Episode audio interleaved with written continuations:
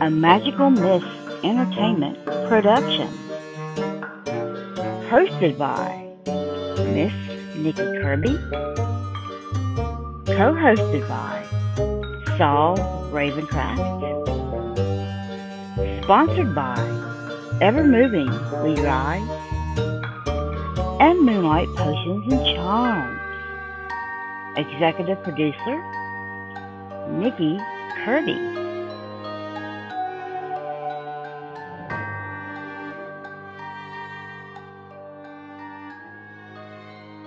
And welcome to another episode of Witch Hat Chats. Come on in and have a seat as we spin our spells. We are sponsored by Ever Moving We Rise, Moonlight Potions and Charms. And I am your goddess host, Miss Nikki Kirby. And we are also sponsored by our wizard that is for hire. And I don't know what he's for hire for, but his name is Saul Ravencraft. How are you doing, Saul? Oh, I'm good. I, I do all the things. Uh all the things. Now you All know we've got another Magic Mike movie coming out.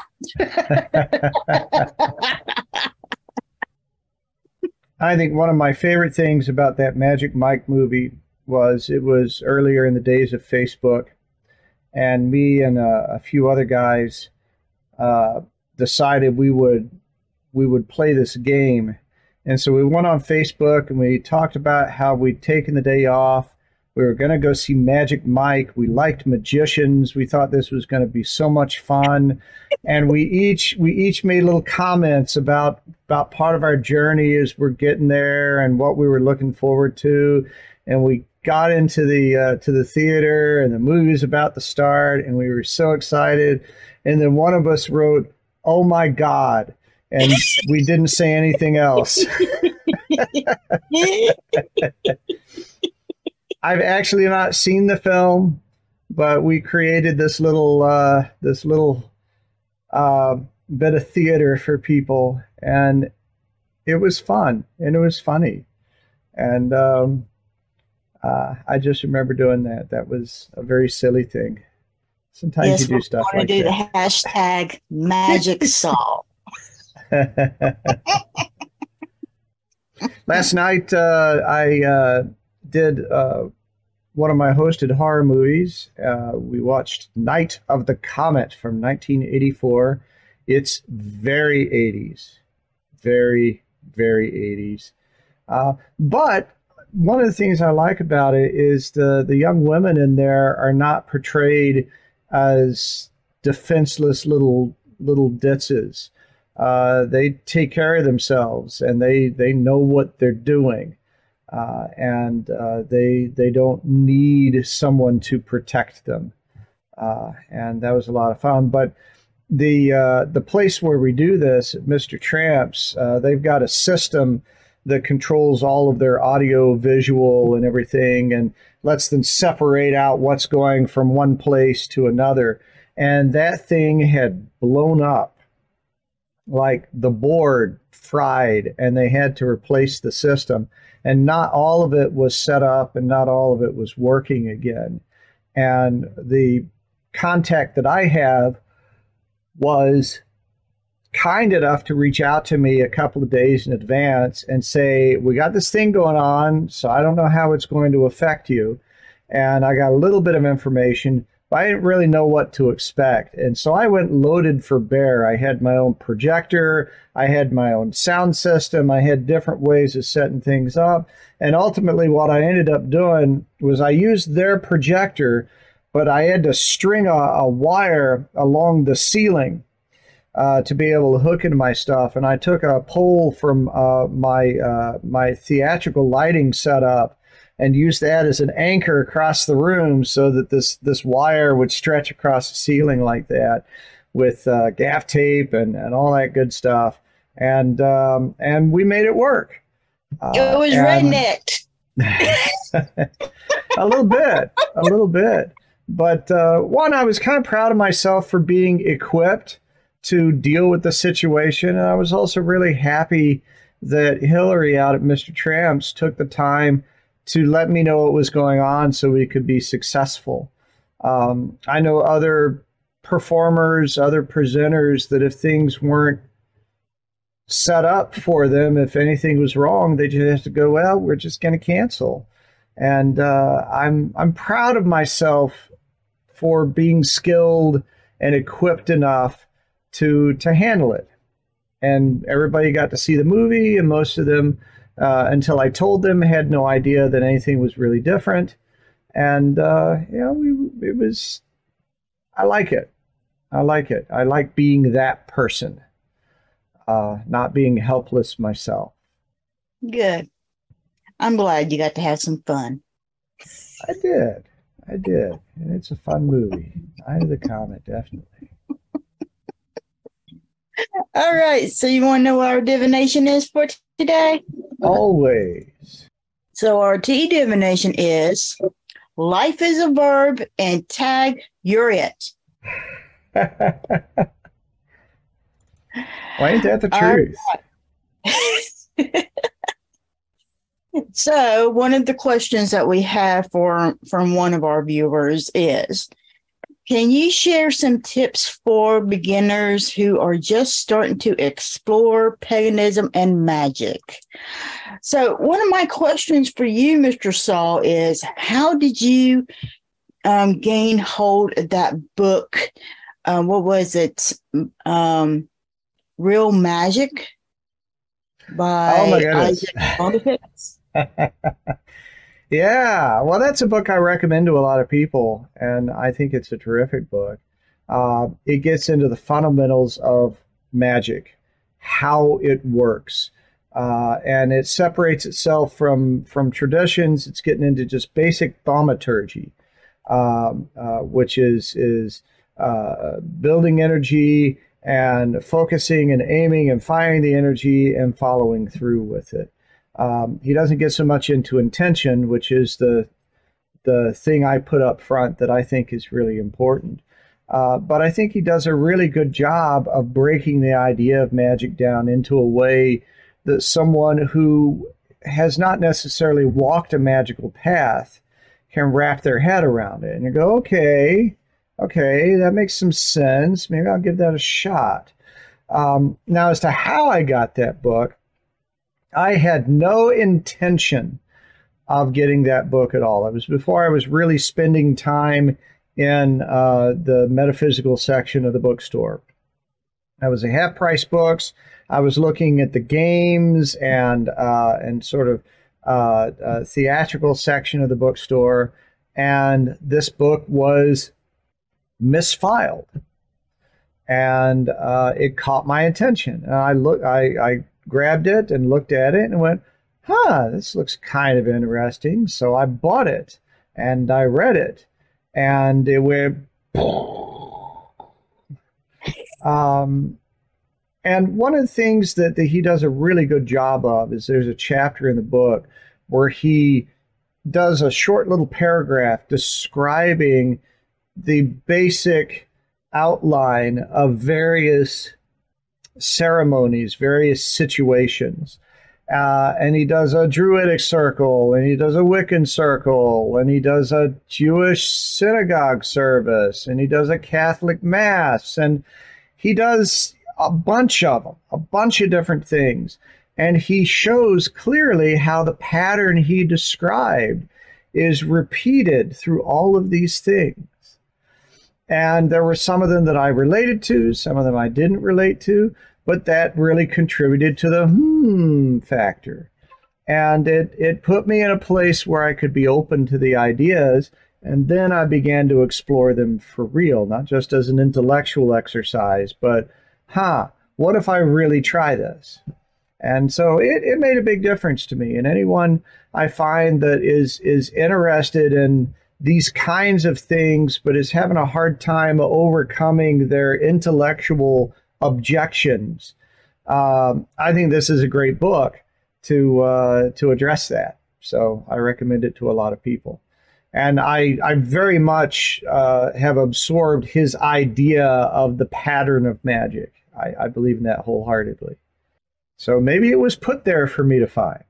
I think it was. I I think it was. Happy accident.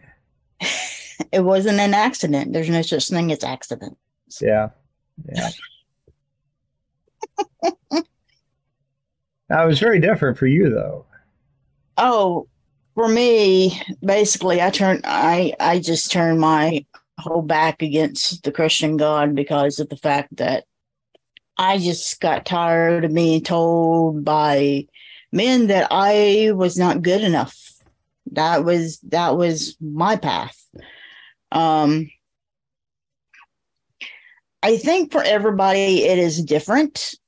Um, because for some people, they just there's but with everybody we have something that's in common. There's a piece that's missing. There you go. There's a piece that's missing. That's the reason why we're looking for something. We're looking to, for something to fill that void, whatever that may be. And it's to fill that spirituality because your current spirituality, whatever religion, and it's not religion, it's just spirituality. Okay, there's a difference between religion and spirituality. Religion is something that's organized and it's a one view, one way. This is the way it has to be. And if it's not this way, then you're going to go to, you know, hell or wherever the hell you're going to go to. Um, spirituality has no rules. It's basically ex- experienced by you. That is your spirituality. That's the major difference right there. I can go into more details about it later. But when it comes to trying to figure out what you want, number one, figure out what you're missing. Okay. Or figure out not what you're missing, but what you want. A lot of people say, I'm broken. Well, that number one, don't look at it that way. Look at what you have and what you want. Instead of saying, well, I'm broken, say, what do I want to be? There's a difference. Because if you're broken, that means that means you have to put something back together. If you want to be something, that means you're taking this little seed and you're adding your sun, you're adding your water, you're adding your fertilizer, you're making it grow instead of trying to putting something back together. So that's that's pretty much the way you need to kind of look at your spirituality. Your spirituality is a garden. That's what it is. And so as that begins to grow, there's times you're going to have to have the weeds. You're going to have to take the weeds out and you're going to have to pull them and you're going to have to go down to the roots and yank it out. But do some research. There's all kinds of books out there now that that didn't used to be around when I was a kid. Books on everything you need to know about witchcraft and Wicca, everything you need to know about paganism, everything you need to know on Buddhism, everything you need to know on this and that. Uh, Buddhism for dummies. Um, uh, you know, the real magic.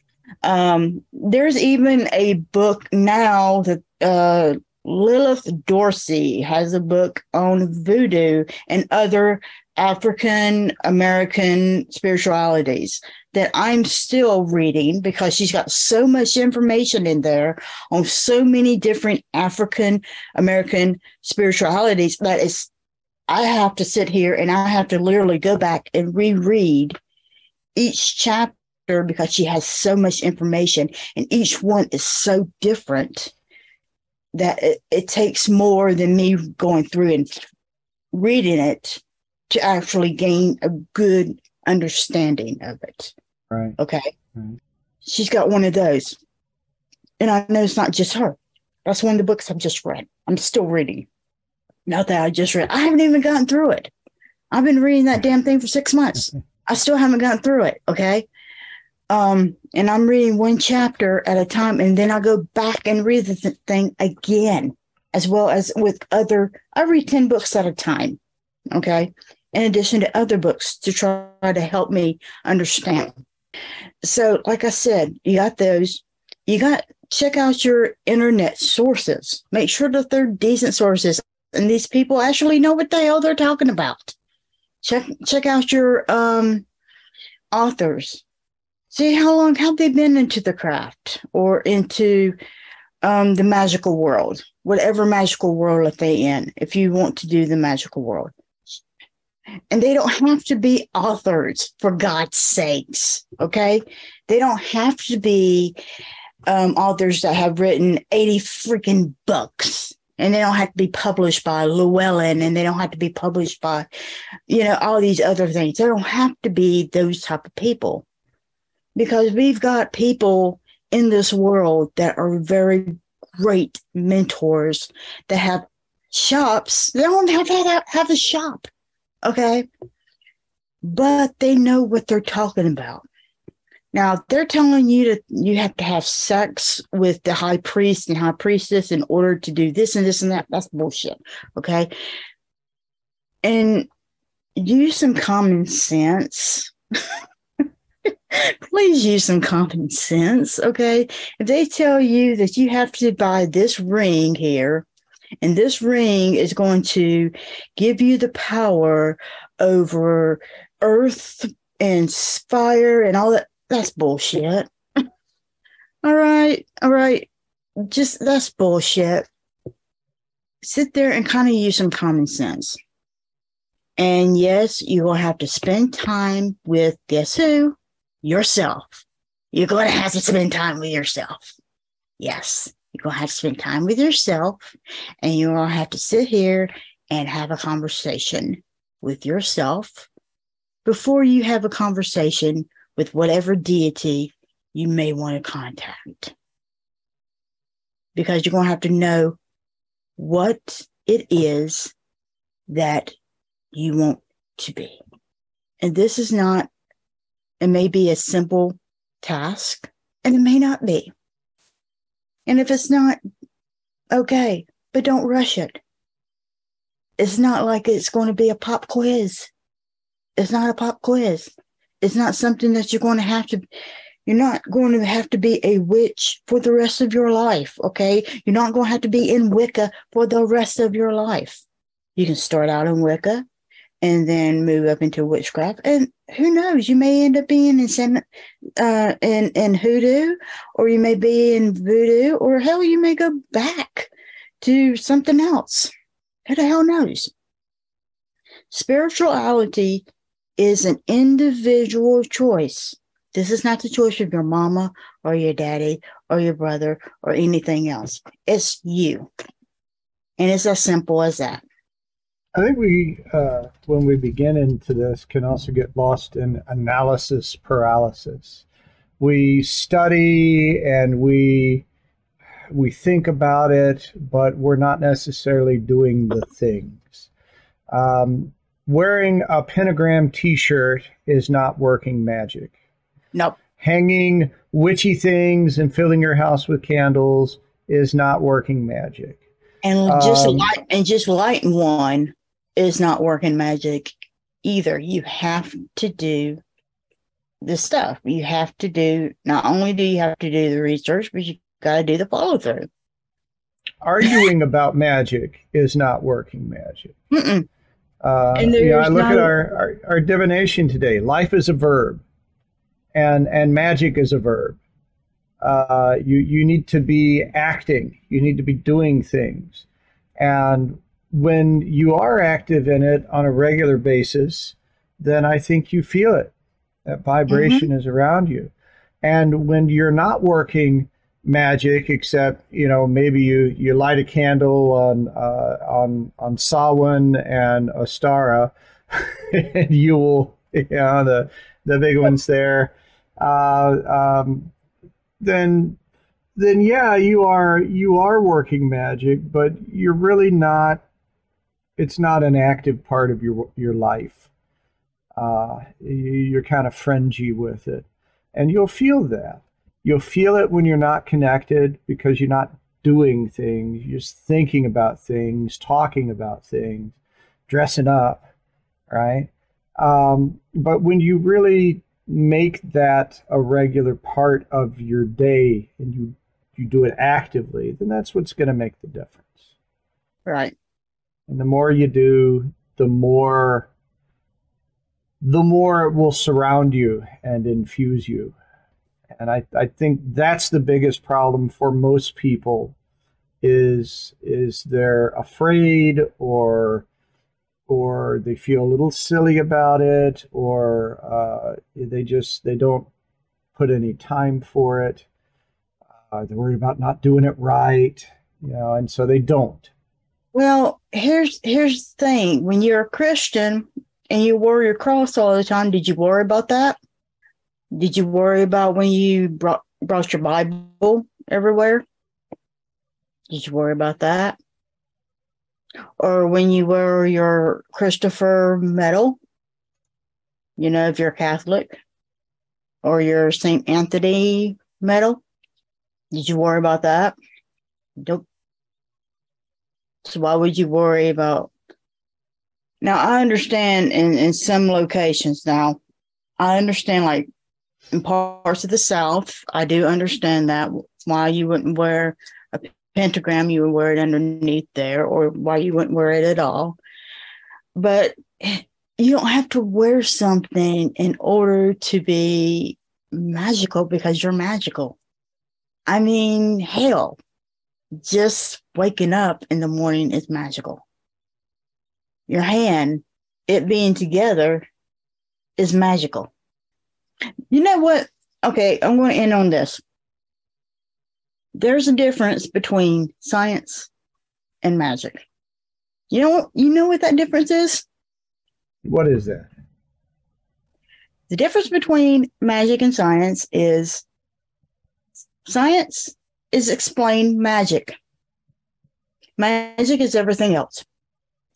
And the reason why I say that is because at one time, take the electricity, they thought that was magic. You take lightning, they thought that was magic. You take the rain that comes out of the clouds, they thought that was magic. They didn't know how grass grew. They thought that was magic. Ooh. Everything that we take for granted now, even the water, when it boiled in the fire, they thought, oh, that's magic. We understand how that's done now, how that all is created. It's just explained. Right. Well, uh, on that note, uh, we're going to get some more explanations of things you got to know from our sponsors. So watch these messages, and we'll be right back with our special guest. Anybody can tell you what is on a tarot or oracle card. What matters is seeing beyond what others may not be able to see and help the client to uncover what lies in the mist. What do readings from Moonlight Potions and Charms do? Wednesday, I did this ancestor reading, and it was an amazing reading. And it was a detailed reading. And I remember talking to this customer's ancestors, and it was so delightful. And he wanted some questions to be answered about the magic in his family because he didn't know. And his family was mostly like most of our families are. You know, how everything is like hush hush when it comes to the magic in his family. And he wanted to know who can he actually talk to about the history of the magic in his family. And I was able to give him specifically who he can go to to talk to about that. What particular deity he can actually go to to be able to help him with this. And it was just an amazing reading and, and talking to his ancestors. They were such a delight and they told me so much about this customer. It was just an absolutely wonderful, wonderful reading for him. And I was just so happy to be able to give him this wonderful reading.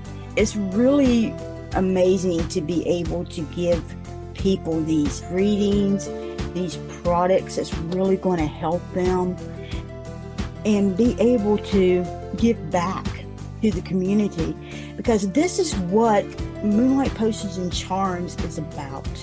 We want to help you to embrace the power of your own magic. That is what we are all about. It's to help you to do that. Book now and allow our wonderful staff to take care of your spiritual reading needs. And there is so much more in our Wicked store to help you to embrace the power of your own magic. So come on in to Moonlight Potions and Charms at www.moonlightpotionscharms.com and discover the wicked things that ignite the magical passion in you. I'm Saul Ravencraft, co-host of Witch Hat Chats. I understand just how confusing and chaotic it can be to open to a path of magic and manifestation. Everything seems to turn on its head. I want to be an ally as you find the way upon your path. My studio setup will let us do readings, coaching, and exploration virtually, just as though you were sitting across the table from me. One size does not fit all, and we will work together to craft the right approaches to build your practice, your confidence, and your power using the tools of divination, magical works, and spirit connections. It's never too late to embrace a new path and emerge empowered. Go to texasmojoman.com and select Contact to begin. There's a message now. Let's get started working on your very good fortune. Have you wondered what spirituality is? Spirituality is limitless, as it does not contain any boundaries on beliefs or practices. Spirituality's most important component is personal experience and allows one to explore it freely. Ever Moving We Rise is a spiritual moving tradition, as our name is our lifestyle because we are persistently rising and moving forward. We realize that everyone's spiritual journey is extremely personal, but more easily traveled with reinforcement. We'll teach you to become friends with your shadow, emerge your authentic self, and give you time and space to develop your own spirituality. And when situations bump back, you'll have the entire community behind you, as we are a magical family who work to sustain each other. Discover the benefits of working within a society dedicated to helping you grow on your personal path Visit us on our website, Linktree, or Facebook page and discover why we don't fit in the box. Welcome back to Witch Hat Chats. I am Saul Ravencraft. I am here with Miss Nikki Kirby, but we are not alone. We are not alone. We're never alone. All right. So, do you want us to introduce our guest host today? You betcha. All right. So, a freelance editor, journalist, and writer, this guest host is a, is living her dream. I wish I could live mine. That would be nice. Living my dream. Okay. She's living her dream as an acquisitions consult it with Llewellyn Worldwide Ltd., a former managing editor of the Wild Hunt. She hmm. has published works in Circle Magazine, The Washington Post, Religious News Service, and many more. She has done research for Turner Classic Movies. Now, for those of you who don't know what Turner Classic Movies are, I think you need to look that up for the younger generation, okay? and here to talk to us about her revised and update book, Light Camera Witchcraft, a critical history in American film and television. We are proud to introduce Heather Greene. How are you doing, Heather? I'm doing great. Thank you for having me to chat with you today. Not a problem, honey. So you are have written a book about everything of witchcraft in our amazing film history. Yep, and television. So here, I just hold that hold it up so you can see. Uh, it is uh, Lights, Camera, Witchcraft, um, and it is a history of how witchcraft and witches are represented in Hollywood film and then in television as well. Now, in your opinion, has it gotten better or has it gotten worse? Um, well, you know, that's a that's a kind of a complicated question. I think uh, when when you have uh, symbols and narrative tropes and various things that get put into Hollywood, they never really fully go away. So the bad things that we saw, or, or what some people would call bad things, continue we still have the same cartoon characters uh, like um, uh, witch hazel and stuff floating around. But at the same time with uh, the coming of the pagan movement and modern witchcraft and the internet and all these things making these practices more public um, more palpable to the general populace, as it were, um, they have infiltrated Hollywood and television and narrative films. So we see better representations, more accurate representations, um, sometimes in pieces, sometimes mixed in with some of the problematic stuff, but sometimes more. Um, uh, more something like modern witches might recognize. Um, and also, we've seen a better understanding of the nuances of witchcraft. It's not always the same type of person. Um, it's not always an old lady in the woods. It's not always a sexy uh, middle aged woman who doesn't have a man that's practicing witchcraft, for example. Now we have a variety of types of people and a types of magic. So it's getting better, or I should say, it's getting diverse um, in representation, which which is nice to see. So I guess uh, it's it's inevitable to ask what uh, what is the earliest depiction of a witch in a film? Well, um, that I could find. Um, it is the uh, 1908, I believe it's the 1908 film called The Witch. And I'm going to look that up for you really quick because my memory might sure. not be there. So let me just make sure I'm, I'm naming that correctly. I believe it was the 1908 film. Now, the problem with name, you know, the accuracy, actually, I was wrong. See that? Um, it was the 1898 uh, silent film called The Cavalier's G- Dream, and that was an Edison film. And basically, it's a a cavalier uh, uh, that has a dream, and there's a witch in it. And these are silent films; they're a few minutes long. Um, sure. Many silent films um, have been lost, whether they were destroyed um, because of the type of medium or if they just aren't cataloged and in somebody's basement somewhere. They didn't start cataloging films until early 1900s, till 19, you know, 19, I think by 1910 you started to see the cataloging more regularly. Um, so there may be others but that's the one i could find. Right.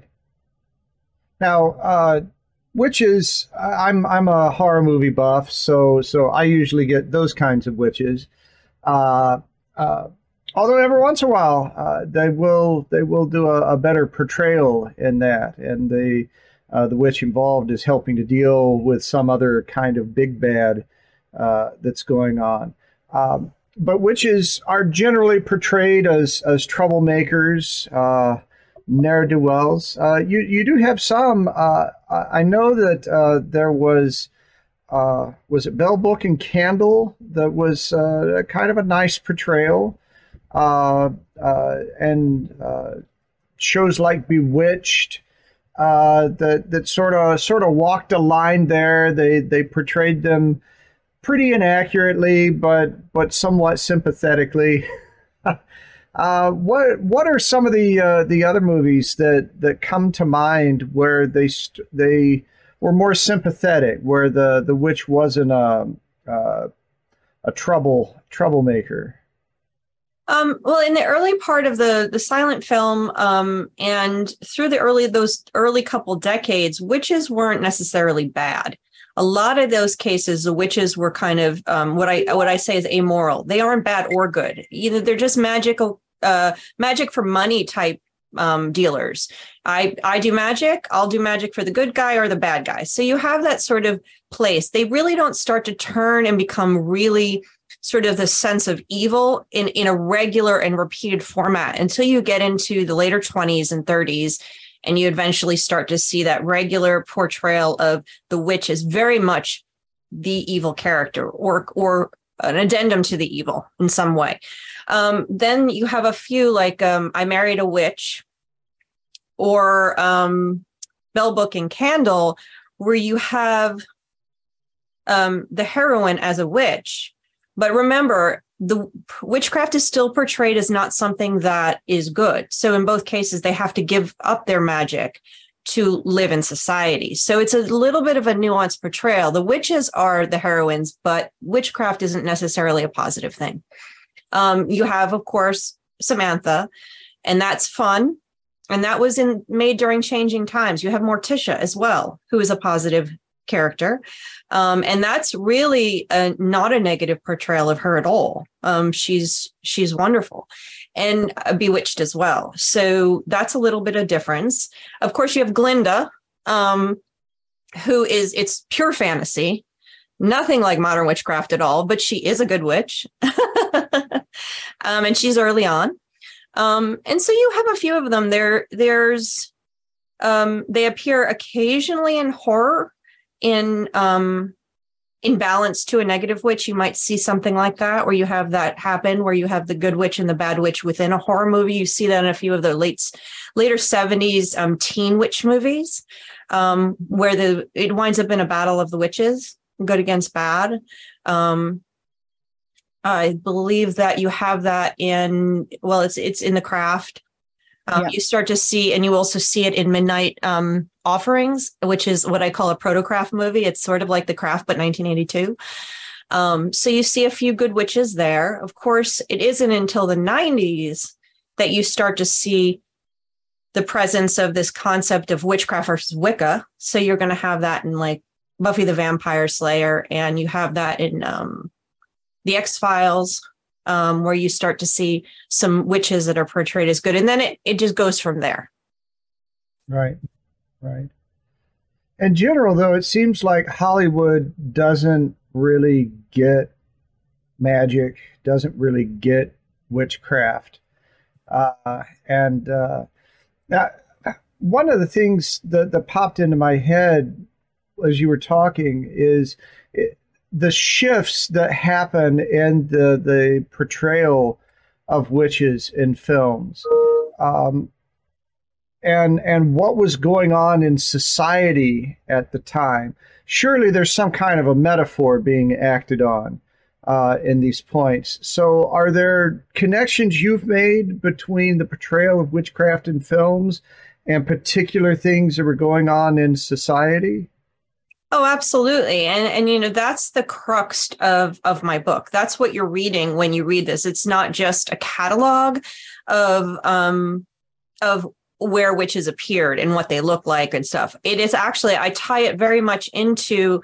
um the politics of the day, the um social trends, gender gender um politics and gender norms. And that's what it's most linked to is the relationship society has with women specifically. And so i tie that in. What where what is the role women have in society or allowed to have in society at this period of time is very much reflected in the depiction of witches and witchcraft. So you see that as well as things like the emergence of the witch modern witchcraft mu- movement and paganism and the cultural revolution. Um, and also Hollywood industry changes had a big uh, were reflected in the portrayal of witches as well.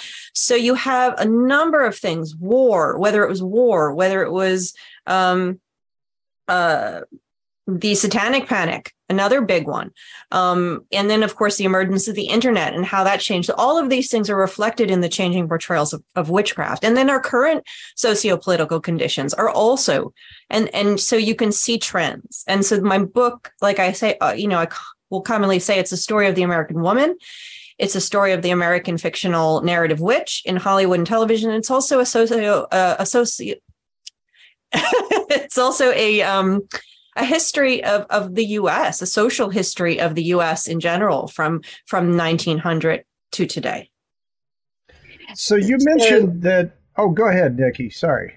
So is is the witch a way of of the media trying to control um, women in a way of what the political society wants them to be?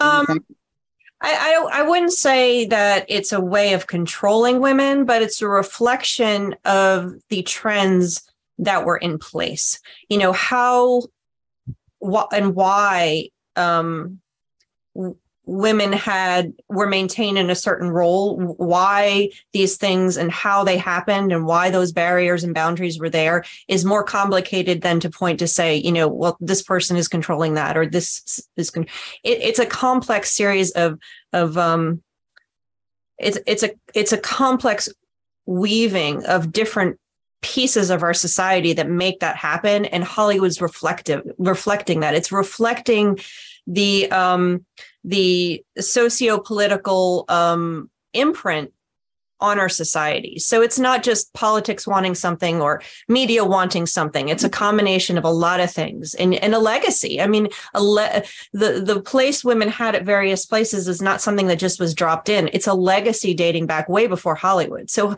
so Hollywood is really just reflecting the trends. For example, in the 20s, women were uh, li- liberated due to a number of reasons, okay, um, including the fact that a lot of um, home uh, technologies were implemented in the 20s. You had things like washing machines, remember, that were giving women more time when they would spend, you know, hours washing clothes. Now they had a washing machine, for example. Okay. So you had a lot of liberation for women. They were getting jobs. And then we had the Great Depression. Women were needed to go back to the household. They stopped working and you also had a conservative movement politically speaking. Uh, you had movements to um, reinvest in the core family which is very much a, a, a, more conservative thing that we then saw in the 50s again. So you see these reflected in the way witches are portrayed. And this is that's a there's a direct link and a correlation to that piece right there. That's just one example and and how about the racism as far as black witches, women of, of color when it comes across to witches? Because the one thing that I don't see that much until just recently, especially just recently, is a lot of witches of color, especially when I go back and I watch things, you know, um, movies, television series um, of of olden times.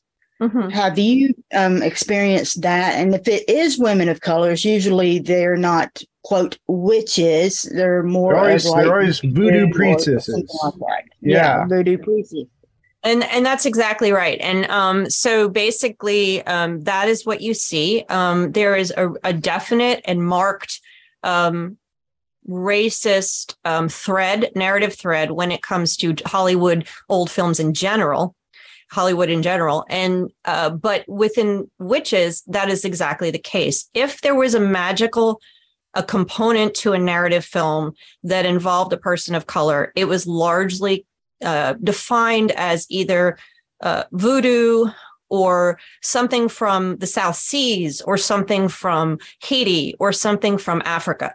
It was always other. So, so uh, black and brown bodies in the magical context were always othered and usually in a negative way.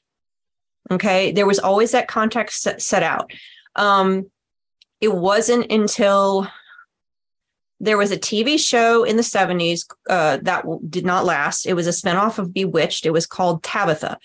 And that is the first instance where you see a um, black woman being portrayed as a witch without any context, without any othering context. Okay. However, um, she was the bad guy. So you still had that component of it. She was the bad guy of the tv show. And it's and the show didn't last and, and only until recently could you even see the episode. So um i think it's called black magic i think is what the, the television episode is called. It's a tabitha is the name of the show. Um you also had the wiz which was around the same time which again these were witches. They were not voodoo priestesses. The musical the wiz was phenomenally successful. The movie not so much um, so, and then again, that drops off until a little bit to the late 80s, a little bit. Then the craft, you have uh, the first big representation where you have a major character um, as a witch, as a, a person of color. So, and then you see it more and more. And that's when I talk about the diversification of the representation of witchcraft in the representation of witchcraft that has been going on. And that's actually it's only been the last 10 to 15 years that we've really see it explode where we see that magic and witchcraft is not only good bad and all the things in between it's also practiced by more than just middle-aged white women as in as seen in like the golden era or young upper class white teens as seen in the 90s with the craft and, and sabrina and stuff like that. So you see that change happening in the last 10 or 15 years. I've been watching the television show supernatural which is uh, i suspect that the writers did not go very deeply into the lore that they were using uh, but that's not necessarily a new thing. Uh, it seems a lot of times when witchcraft is portrayed, uh, the, there's not really anyone who has a clue as they're writing and, and, portraying this this sort of thing. Um, any reflections on that? Um, I think that's hard to say because um, there's so much legacy in what witchcraft is and has been. There's so much fiction out there. There's so much beloved fiction. I mean, witches, modern witches love things like The Wizard of Oz. Modern witches love the fictional accounts of fairy tales, even if they're not sensical or they don't make any, they don't reflect anything about modern witchcraft whatsoever. We love the horror films and all these things. So it's hard to say there's a fictional component that is a legacy that dates back way older than Hollywood, and it's it's embedded way deeper in our culture than um, can be easily rooted out. So they rely on that. Um, and is that okay? You know, I think that's for the individual to decide whether they're offended by those things or not. Um, but I think Hollywood is getting better. You see more frequently occult consultants on set, how much they use and how much they pay attention to them. You know, you don't know. Um, are they doing their research? They may. If they don't have a consultant, they may, but they don't, how much they follow, they pick and choose because they've got to tell this fictional story that'll work on the screen and sell tickets. So it's really right. hard to say is, you know, how much they care. So I think it depends on the person, depends on the on the studio, depends on the writers, the director, how much they use, same thing. Um, I think there's examples of both and and everything in between.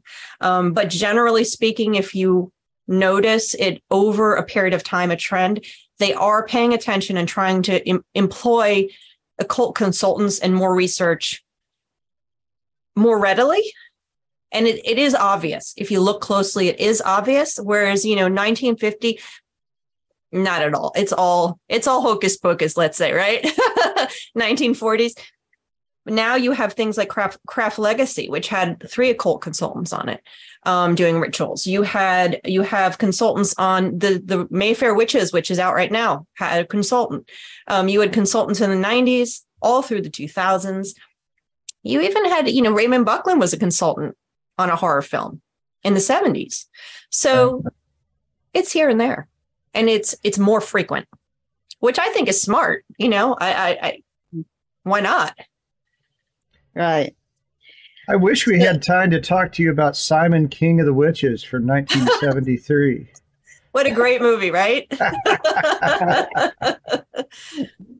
so, where can our people um, reach you? Well, um, the easiest thing to do is go to my website, heathergreene.net. um, in .net. There is a .com. Heather Greene, she's a whiskey expert. She's not a witchcraft expert. So, um, so go to heathergreene.net and um, you can find all my socials there. I'm most active on Facebook and Twitter. You can find them there. Um, and then you can come uh, follow me there. Uh, you can also see the articles I write because I am a journalist and I write articles. I cover occult and witchy type subjects. Um, so you can find my newest articles there. And um, you can also see my um, my wonderful authors that I post when I work with them because I am a consultant for Llewellyn. So I have wonder many wonderful authors. Um, you can find all of that on my website or come say hi on social media. And I would love to hear from everybody. All right. Well, thank you, Heather, for joining us. Thank you for having me. It's a wonderful chat. All right. So that's all for our show today. So join us next week when Saul and I will be chatting with Dodie Graham McKay. So embrace your power, support your community, and keep your fuzzy babies, your family, friends, and yourself safe. And have an absolute magical week.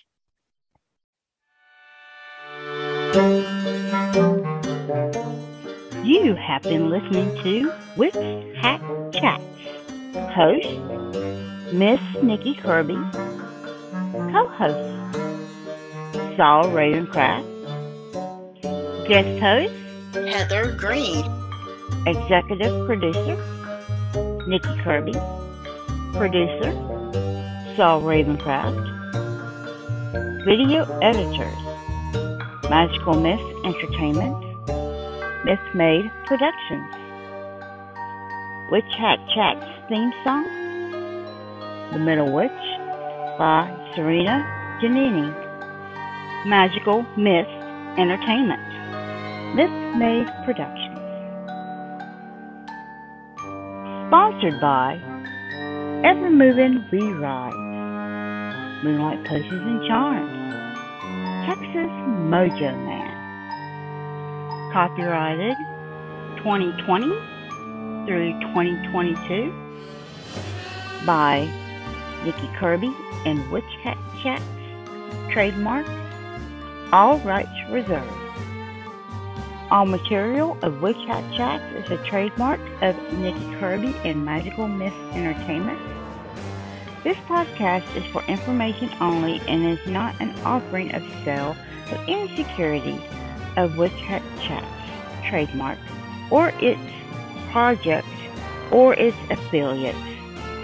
All video, audio, and music are the property of Nikki Kirby and Witch Hat Chats trademark and may not be disclosed, distributed, or reproduced without the express written permission of Nikki Kirby and Witch Hat Chats trademark.